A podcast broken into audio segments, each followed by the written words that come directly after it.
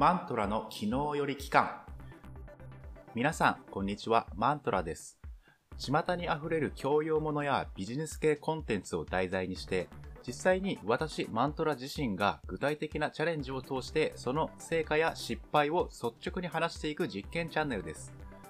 何かやりたいけど何しようかなと思ってる方へのヒントやビジネス系コンテンツの言っていることを大真面目にやるとどうなるのかと疑問を持っている方へ向けて私の経験が皆さんの一歩踏み出す勇気になれば嬉しいなと思っています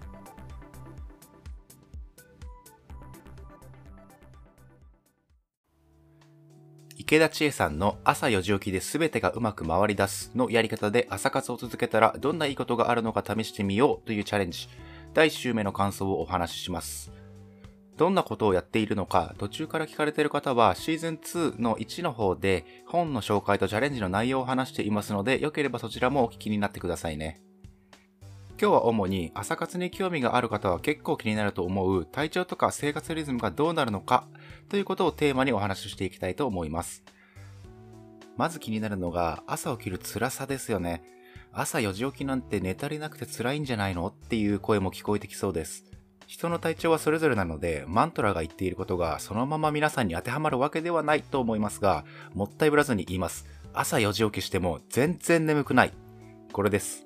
あの、中学生男子がデコピンとか食らって、全然痛くねえからな、みたいな強がりとは違いますよ。本当に体を起こして起きてしまえば眠くないです。やってみてください。本当に眠くないんで。目覚めた瞬間は目がしょぼしょぼしてる感じがしますよね。あれが眠いだと思ってる方結構いると思います。眠ってる間はまぶたは閉じていますが、瞬きをしていません。そして、睡眠中は涙が出ないので、あれは実は眼球が乾燥しているだけなんですね。眠たいから目が霞んでいるのではなくて、単に朝は人間の体の仕組み上目が霞んでいるだけなんです。眠たいのとは関係ない話なんですね。ですが、目がしょぼしょぼしているイコール眠いが紐づいた感覚で覚えてしまっているという方も多いと思います。なので、朝起きたら一発目薬でも刺しましょう。もうほとんどそれで寝起きの雰囲気がなくなります。朝から刺激が強すぎるので、スースーするものじゃないものをマントラは使っています。目の保湿を優しくできればそれで OK です。目薬を刺したらそのままの流れで洗面をしてしまいます。前日にお風呂に入っているので洗顔だけでもいいとは思いますが、もし朝活にトライするなら、できれば朝も軽くシャワーを浴びるのをお勧めします。髪を乾かすのが大変な方は濡らさないようにすれば OK です。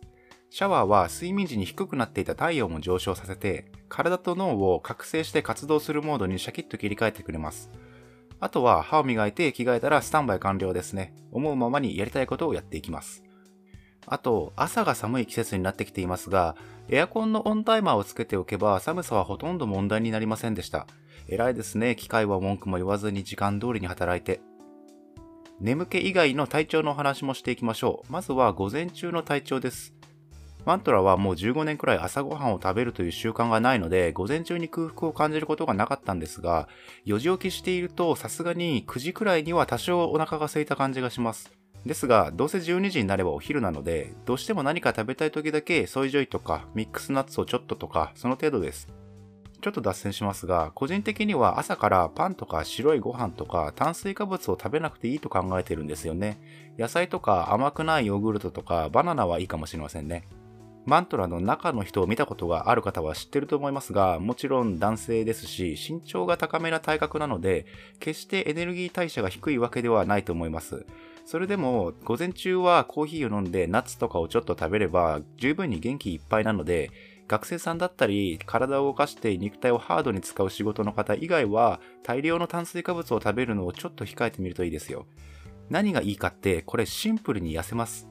マントラは朝ごはんはもともと食べませんでしたが、昼ご飯からも炭水化物を完全になくしたら3ヶ月で20キロダイエットできたんで、効果はあると思いますよ。あと、午前中眠たくならないのもいいですね。炭水化物で満腹になると血糖値が急激に増加して、それを避けるためにインスリンがどんどん分泌されるんですね。インスリンショックといって、その副作用が満腹になると眠くなる正体なんです。と、朝活の話なので、食事の話で脱線するのはここまでにしておきましょう。では、午後の体調の話です。夕方のだいたい起床12時間経ったくらい、16時から17時くらいですかね。このくらいからちょっと疲労を感じてきます。特に初めて2日目の16時くらいは、いやー結構疲れたかもって感じてました。運動以外で久しぶりに肉体に疲労を感じるレベルでしたね。2日間で48時間、そのうちの10時間が睡眠で、あとは全部活動なわけですから、2日目はさすがに疲れるのかもなーって考えてました。4日目には恥ずかしながらちょっと寝坊してしまいまして、4時に起きて4時半におはようツイートをするところが、1時間寝坊で5時起きになってしまって、このあたりは調整の余地があるかもと思ってます。日によって起きる時間をガタガタ変えるのはリズムが崩れそうなので、寝る時間を30分早めて、起きる時間を30分遅める。そして、1時間睡眠時間を確保できれば改善できるかもしれないので、来週からはそれで試してみたいと思います。体じゃなくてメンタルの方の具合もお話ししておきます。これはもう声を大にして伝えたいんです。早起きは気持ちがいいですよ。えー、もう気持ちが入りすぎてエコーしちゃいました。本当にですね、朝の日差し浴びて、ゆっくり自分だけの時間を作って、やりたいことを自分のペースで進められるのは、精神的にこんなにも安らぐものかと驚いてます。一日の時間が多くなるんで、その日のうちにやりたかったことができなかったって状態が、時間由来の原因では全くなくなって、とってもスッキリするんです。やり残しを気持ち悪く感じるのを心理学の用語ではツァイガルニク効果というんですが、これ日常でも皆さん体験してるはずなんです。例えば、全然興味ないテレビ番組をちょっと見始めてしまったから、このテーマが終わるまで見ようとかありませんか？テレビ側も巧みにそれを利用しているから、いいところで CM を挟んで結論を引っ張ることで視聴維持率を稼いでいるんですね。他にも、本を読んでいたら、この章が終わるまでとか、仕事もキリがいいところまでと、一通り終わりだと感じるところまでやってしまわないと、人は気持ちが悪いんです。気持ちが悪い状態を長く続けてしまうのはストレスになります。朝活をすることで時間由来のストレス、つまり時間がなくてやり終われなかったを解消できますし、やり始めたら終わりまでやりたいけど、まとまった時間がないから手をつける気にならないっていうのを行動につなげるきっかけにもなります。そして行動して何かできたり、結果が残ったりすると気持ちのいい達成感があって、明日の朝は何をしようかなって楽しくなる。これはとっても素晴らしい循環だと思いました。はい、それではエンディングです。先週から始まった朝活チャレンジ。今日は主に眠さや体調についてのお話でした。ざっと振り返りましょう。眠さについて、早起きしても眠くない。目薬とシャワーで寝起き感はなくなるという話。体調について、午前中ちょっとお腹が空く。お腹が空いたら、ソイジュイとかナッツとか、朝ごはんならサラダとかバナナを軽く食べるといいですよっていう話と、人によっては午後結構疲れるかも。マントラは疲労を感じたので少し睡眠時間を長くして実験してみようかなと思ったという話。メンタルについては早起きをすると本当にすがすがしい。時間由来のストレスがなくなるよというお話でした。現代社会は食事も不自由なく栄養摂取できますし、病気なども予防、治療、どちらの技術も進んでいて、どちらかというと肉体よりも精神の方が参ってしまう人が多いので、朝活をすることで日頃感じていたストレスが軽くなるのは、メンタルヘルスケアとしてもとっても有効だと実感しています。